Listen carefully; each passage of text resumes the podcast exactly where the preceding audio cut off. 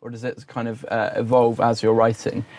Yeah, no, I don't know, and so that causes quite a lot of angst during the writing process. Um, it kind of often will come to me about midway through, but I generally just start with the characters and start with the um, the premise, the the murder.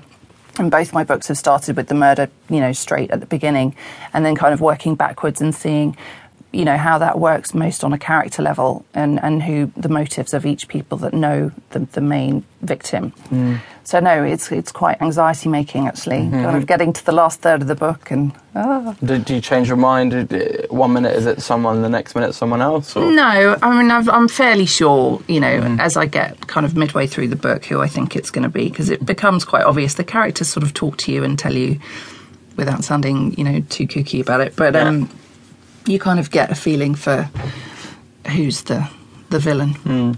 And you came to writing a bit later, so you worked for many years as a human rights lawyer. Can you tell me about your time doing that? Yeah, I was um, I was a litigator. Um, I worked for the government.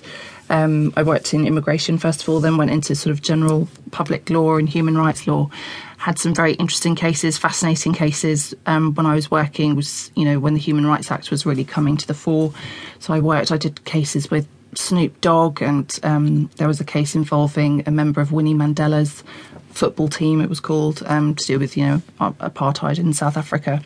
Um, so really interesting work, and I, I, enjoyed it a lot. But then my husband got a job in Singapore. We moved over there, and I had a baby, and so started writing, and um, has kind of gone from strength to strength. Was it a lifelong ambition? Did you always have you always been a writer, really, or somewhere and you've always wanted to pick up a pen and start writing? Or was it a, a, new thing that was inspired when you moved? No, I think I've always had it in me. I've always written short stories, little stories. I'm um, you know, always kind of playing around and stuff, often at work. You know, if I had a quiet afternoon, I'd mm. be doubling away.